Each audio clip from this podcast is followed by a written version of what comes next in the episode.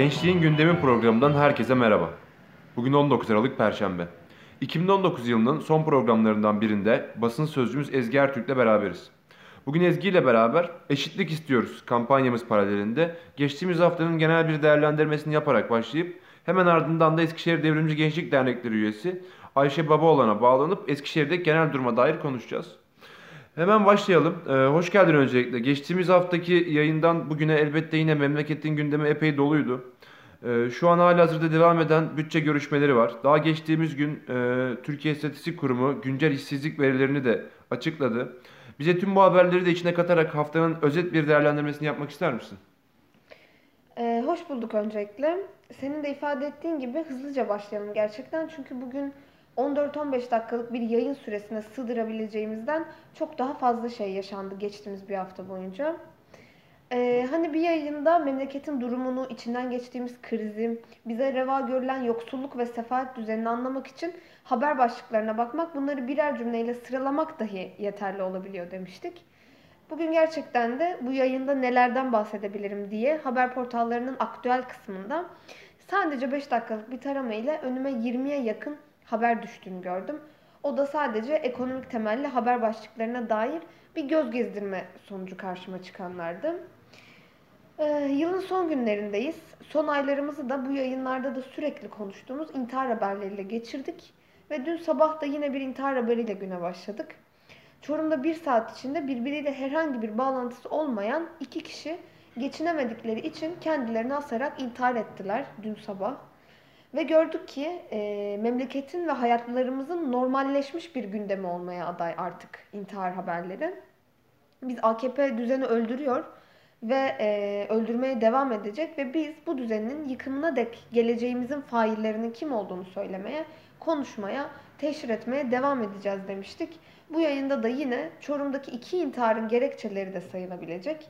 Bu yoksulluk ve sefalet düzeninin çarkını kimin nasıl döndürdüğünü sadece bir haftalık kısmında gördüğümüz fakat üzerine de pek konuşulmayan haberleri konuşarak anlatalım istiyorum. Ee, birkaç haftadır gündemden düşmeyen bir konu olarak asgari ücret görüşmeleri hala sürüyor. Disk'in 3200 şeklinde bir açıklaması oldu. Disk'in yanı sıra e, patronların sendikası Disk'te e, bu süreçte hiç şaşırtmadı ve elbette kendilerine yönelik devlet desteğinde %100'lük bir zam isterken işçiler için de sadece %12'lik e, bir zam talebi açıkladılar. Tam asgari ücret görüşmeleri de gündemdeyken aslında defa defa hatırlatmak lazım. Kendilerine %100 zam isterken işçilere %12 isteyen %1'lik patronlar kesimi şu an ülke kaynaklarının %60'ına sahip. Bakın tekrarlıyorum çünkü yani sürekli de tekrarlamak gerekiyor. Bu yayınlarda da çokça tekrarladık. Şu an ülke kaynaklarının %40'ını %99'luk bir nüfus paylaşıyor. Ve şu an e, Türkiye'deki çalışanların TÜİK verilerine göre %40'ını oluşturan 5.8 milyon kişi, Diskar verilerine göre ise 15 milyon kişi geçinmek için yoksulluk sınırının neredeyse üçte biri olan asgari ücretle yaşamını devam ettirmek zorunda. Yine e, hazır asgari ücret hakkında konuşurken bu hafta ortaya çıktı ki e, Erdoğan'ın müjdeyle haberini verdiği e, 20 yıl vade ile kira öder gibi konut sahibi olunacağını, olunacağını vaat ettiği e, sosyal konut projesi bu 15 milyon asgari ücretliyi kapsamıyor. Kapsamadığını öğrendik bu hafta. Aylık geliri 5500'den az olanlar bu Erdoğan'ın müjdeyle haberini verdiği sosyal konut projesi için başvuramıyorlarmış. Yani yani özetle kendi sarayında her dakika asgari ücret kadar masraf yapan AKP patronlarla birlikte halkın kaynaklarının tamamını sömürürken e, sabahın karanlığında işe gidip gecenin karanlığında evine dönen 15 milyon işçiye yoksulluk sınırının üçte birini hak görüyor. Bir de lütufmuş gibi 20 yıllara varan ödemeleri olan konut projesinde asgari ücretlileri başvurulara bile dahil etmiyorlar. Peki yani e, bütçe görüşmeleri devam ediyor. Bir yandan da bize bir memleketin tamamını açlığa reva görenler başka neler yapıyor? Sadece şu geçtiğimiz bir hafta içinde neler oldu onlara bakmaya devam edelim. Ee, aslında çok da yakıcı bir gündemle devam edelim. Bundan tam iki gün önce Emin Erdoğan'ın katılımıyla düzenlenen Genç Müslüman Kadınlar için Liderlik Programı adı, adlı etkinliğe 1.16 milyon TL harcandı ortaya çıktı.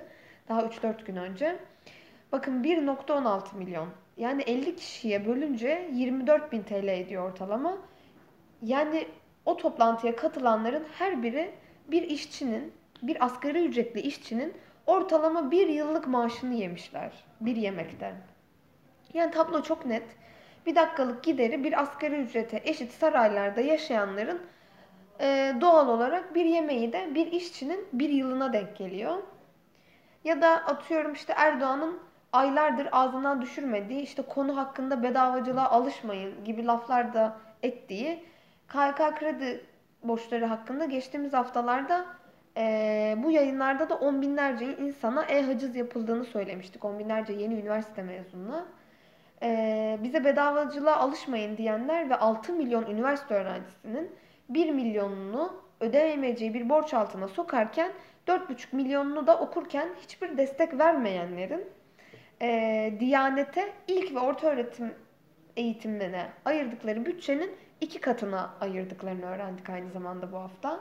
Tam olarak iki katı. Sanırsam ilk ve orta öğretime 6 milyar kadar e, bir bütçe ayrılırken Diyanet bu yılın ilk 10 ayında 11 milyar kadar bir para harcamış. Ne öğrendik başka? Yani bakın sadece bu hafta ortaya çıkan, önümüze düşen belli başlı haberleri sıralıyorum burada 5 dakikadır. Listenin kabarıklığı da bu anlamda aslında çok şey anlatıyor. Örneğin Melih Gökçek döneminde yoksullara yardım için açılan ihalelerde AKP'li bir vekilin eşinin 337 milyonluk ihale aldığını öğrendik. 337 milyon. Bitmedi tabi yine bu haftanın gündemleri. Ee, elektrik dağıtım işi bildiğimiz üzere AKP tarafından tamamen özelleştirildi ve e, 21 ayrı bölgede 21 özel şirkete satıldı. Biz bu yayınlarda intihar eden ailenin elektriğini kesmeye giden BEDAŞ'ın büyük ortaklarından Cengiz Holding'in silinen veya silinmeyen yüzlerce milyonluk vergi borçlarını ifade etmiştik. Ee, bir yılda elektriğe yapılan toplam zam oranının %32'ye ulaştığını, bu zamlardan patronların elde ettiği karın ise %27'yi aştığını söylemiştik. Birkaç gün önce açıklanan verilere göre de bu yılın 2019'un ilk 9 ayında 3 milyon 365 bin kişinin elektriğinin kesildiğini öğrendik. Elektrik dağıtımın özelleştirilmesi sonucunda görevi devralan özel şirketlerin açma kapama bedeli adı altında hepimizin de bildiği bir bedel altında sadece önceki 3 yılda 500 milyon TL kazandığında yine bu hafta açıklanan verileriyle görmüş olduk. 17-25 Aralık haftasındayız. Yani manidar ki milyonluk yemekten, sarayın dakikada harcadığı masraftan, işte güncel işsizlik verilerine, oradan da Diyanet'in harcamalarından, işte elektrik, doğalgaz gibi temel ihtiyaçlarından yoksun bırakılan on binlerce insana, oradan da Melih Gökçek'in bile yıllar önceki yolsuzluklarına dair çok fazla şeyi de küsuratına kadar bu 17-25 Aralık yolsuzluk haftasında öğrenmiş olduk. Peki e, tam burada araya girmek istiyorum. E, toparlayarak da devam edelim. Son olarak tüm bu eşitsiz tabloya dair ne söylemek, ne yapmak gerekiyor? Hızlıca toparlıyorum ben de biraz uzattım. Çünkü üzerine çok konuştuk ve defa defa da burada tekrarladık. O yüzden toparlayalım. Yani bu tablonun sorumlusu biz değiliz. Bize dayatılan geleceksizliğe, açlığa, yoksulluğa, sefalete mahkum da değiliz. Bizden beklenen bu sömürü düzeniyle uzlaşmamız e, ancak biz uzlaş, uzlaşmayacağız. Bizden beklenen yine bir avuç azınlığın çevirmeye çalıştığı bu çarka bizim de dahil olmamız. Ancak biz dahil olmayacağız. Yine bizden beklenen uzlaşmadığımızda, ortak olmadığımızda sürekli yükseltilen baskıya, zora karşı geri adım atmamız. Ancak geri adım da atmayacağız. Ve çok iyi biliyoruz ki geleceğimizi bir avuç azınlığın, sarayın ve patronların elinden almanın tek yolu bizim bir arada hareket etmemiz. Gençliğin bu anlamda ne kadar dinamik ve hızlı organize olabilen bir yapısı olduğunu çok iyi biliyoruz. Çok defa deneyimledik. Ee, birlikte amfilerden taşıp meydanları doldurduğumuzu çok iyi biliyoruz. Gücümüzün potansiyelini çok iyi biliyoruz. Ee, bu yüzden aslında herkesi e, yine buradan da tekrarlayalım. Eşitlik için, adalet için, demokrasi için, eşit, adil, özgür yarınlarımız için sorumluluk almaya çağırıyoruz. E, tüm ortak tartışma ve üretme alanlarımız yok edilmişken, temsil araçlarımız elimizden alınmışken, özne olabilmemizin önüne geçilmişken herkesi Türkiye'nin dört ilinde, Eskişehir'de, İzmir'de, Ankara'da ve son olarak da burada İstanbul'da gerçekleşecek olan eşitlik forumlarına çağırıyoruz. Ee, birlikte tartışıp, birlikte karar alıp, birlikte hareket ettiğimizde bunun AKP ve patronlar için neye mal olabileceğini de çok iyi biliyoruz diyeyim.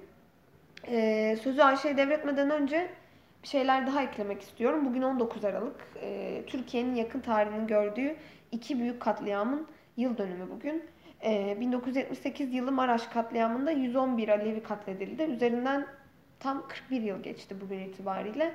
Ve göstermelik ufak cezalar dışında örgütleyicilerinden azmettiricilerine, e, oradan da gerçek faillerine kadar kimse yargılanmadı bu davada. E, hatta devraldıkları katliam düzenini sürdürenler ise dönemin Maraş Emniyet Müdürü'nü AKP'nin Genel Başkan Yardımcısı yaptılar. İkinci olarak ise 2000 yılında hapishanelerdeki direnişi kırmak için tırnak içinde hayata dönüş operasyonları adı altında gerçekleştirilen katliamda da 28 devrimci tutsak diri diri yakılarak, kurşunlanarak katledildi. 19 yıl önce bugün. Ee, biz bu katliamın 19. yılında bir kez de buradan e, katledilen devrimcileri anıyoruz. Faşizme karşı sürdürdüğümüz bu mücadelede her adımımızda e, onları da yaşatıyoruz ve yaşatmaya da devam edeceğiz. Ve mutlaka ama mutlaka e, bu katliamlar düzenini katillerin başına yıkacağız diyerek bitireyim. Evet, basın sözcümüz Ezgi Ertürk'e çok teşekkür ediyoruz. Haftaya yine kendisiyle birlikte olacağız. Ee, şimdi Eskişehir'e bağlanalım. Anadolu Üniversitesi öğrencisi, derneğimizin üyesi Ayşe Babaoğlan'la birlikteyiz.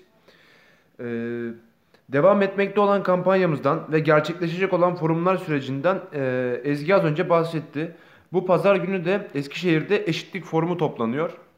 Öncelikle yayınımıza hoş geldin Ayşe. Bize öncelikle Eskişehir'deki genel durumla beraber üniversitelerde yaşananlardan, öğrencilerin sorunlarından ve taleplerinin neler olduğundan ve bu anlamda oradaki çalışmalardan e, ve pazar günü gerçekleşecek olan forumdan biraz bahsedebilir misin? Hoş bulduk. Selamlar herkese. Öncelikle Eskişehir'in genel durumundan bahsedelim istiyorum. Biliyorsunuz Eskişehir çok büyük bir öğrenci nüfusuna sahip. Bu durumla birlikte Eskişehir'in e, hareketli ve süren bir sosyal hayatı bulunmakta ve şehrin dokusu kafelerden evlere kadar öğrenciye yönelik düzenlenmekte. Bu durum e, nispi bir refah ortamı yaratmakta ve bu refah ortamı dışarıdan harikalar diyarı görüntüsü verse de işin aslı hiç öyle değil.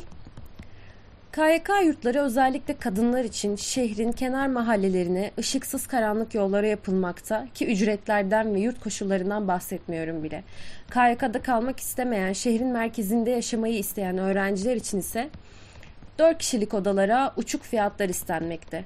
Bari evde kalayım diye düşünen öğrencileri ise 50-55 metrekarelik 700-800 liralık evler bekliyor. Sadece kira değil tabi. Ee, elektriğe, doğalgaza yapılan zamlar öğrencileri de etkilemekte. Örneğin birebir de yaşadığım bir durumdan bahsedeyim. Bu ay elektrik faturası e, 1 artı 1 olan yaşadığım eve 105 lira geldi. İşin korkunç kısmı ise bu faturanın yalnızca 50 lirası benim harcadığım bedel. Tüm bunlara karşın öğrencilere verilen kredi burs oranı ise 500 lira. Buradan üniversitelerin durumuna gelecek olursak, e, KYK'lı hocalarımızın atılmasıyla birlikte birçok üniversitede olduğu gibi eğitim fark edilir oranda niteliksizleşti. Bununla birlikte öğrenciler kariyer günleri, kişisel gelişim, girişimcilik gibi içi boş, güya kolay yoldan para kazandıran alanlara çekilip yarattıkları geleceksizlikten çıkış bileti sunuluyor. Ülkücüleri odasında ağırlayan atanmış rektör e, Şafak Çomaklı eliyle en ufak ses çıkartan devrimci demokrat öğrencilere soruşturma açılmakta, ÖGB saldırısı düzenlenmekte. Elbette devrimci demokrat öğrencilere yapılan saldırılar bununla da bitmiyor. Şehirde yapılan en ufak basın açıklamasına ya da en kitlesel eylemlerde öğrencilerin az evvel bahsettiğimiz zorluklar içinde aldıkları burs ve kredileri kesiliyor. Ailelerine polisler gidip tehditvari konuşma konuşmalar gerçekleştiriyor. Haraç keser gibi ön ödeme ihbarları gönderiliyor ve son olarak öğrenciler mahkemelere çıkarılıp cezalar kesiliyor. Üniversitenin durumuna dönecek olursak tekrardan atanmış rektör emekli polis Şafak Çomaklı eski günlerini özlemiş olacak ki üniversiteyi de her giriş çıkışa bariyerler, ekstra e, turnikeler, fazladan kulübelerle ve sıkı kurallarla tam olarak karakola çevirmeye çalışıyor. Bunlarla birlikte güzel şeyler de olmuyor değil tabii ki. Devrimci Gençlik Dernekleri üyesi olan bizler Eskişehir'de örgütleniyor ve mücadeleyi büyütüyoruz. Karamsar ya da suskun değil, örgütlü ve geleceğimizi kazanmak için mücadelenin saflarında yerimizi alıyoruz. Bunun için ise önümüzde en yakın 22 Aralık Pazar günü yapacağımız eşitlik forumu var. Bu forum KYK borçlarından, yemekhane ve yurt şartlarından, üniversitelerin özelleştirilmesi ve üniversite içi ödeneklerden geleceksizliğe kadar birçok konuyu ele aldığımız, gençlik olarak buluşup herkesin sözünü söylediği ve birlikte ne yapmalıyızı konuştuğumuz, cevap ürettiğimiz ve tüm bu sorunlar içinde yalnız olmadığımızı bildiğimiz ve gösterdiğimiz bir forum olacak. Bu forum Eskişehir için önemli. E, çünkü bize gösterilmeye çalışılan harikalar diğer tablosunun bir balon olduğunu biliyoruz. Ve son olarak buradan belirteyim. E, forumumuz KHK'lı hocalarımızın açtığı kafe olan Uçurtma Kafe'de 22 Aralık Pazar günü saat 16'da başlayacak. Eskişehir'de olan, sözünü söylemek isteyen, merak eden tüm arkadaşlarımızı bekleriz. Evet, Ayşe'ye yayınımıza katıldığı için çok teşekkür ediyoruz. Bir yayınımızın daha böylece sonuna geldik. Haftaya yılın son yayınını da e, yine basın sözcümüz Ezgi ile birlikte olacağız. Bir yılı değerlendireceğiz. Yeni mücadele yılımızı konuşacağız. O zamana dek hoşça kalın. Bizi her perşembe saat 21'de e, Twitter'dan canlı olarak dinleyebilir. Spotify ve iTunes'tan da yayınlarımıza ulaşabilirsiniz.